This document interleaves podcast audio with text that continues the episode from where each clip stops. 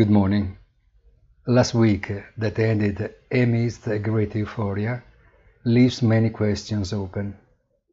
Corporate earnings continue to surprise, as does the strength of demand that continues to put pressure on prices.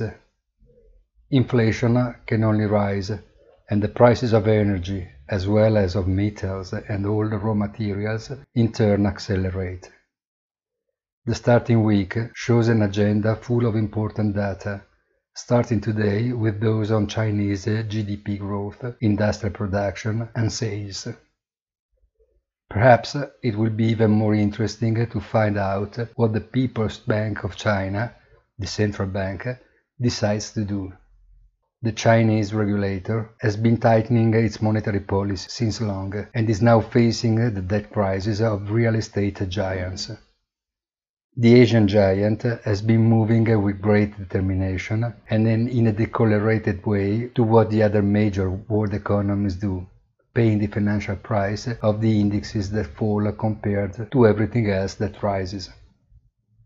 Among the choices of BG, also the crackdown on cryptocurrencies that instead are largely popular again with Bitcoin that has definitely broken through $60,000 thanks to the partial opening of the SEC on new users that can invest in some way the cryptocurrency market.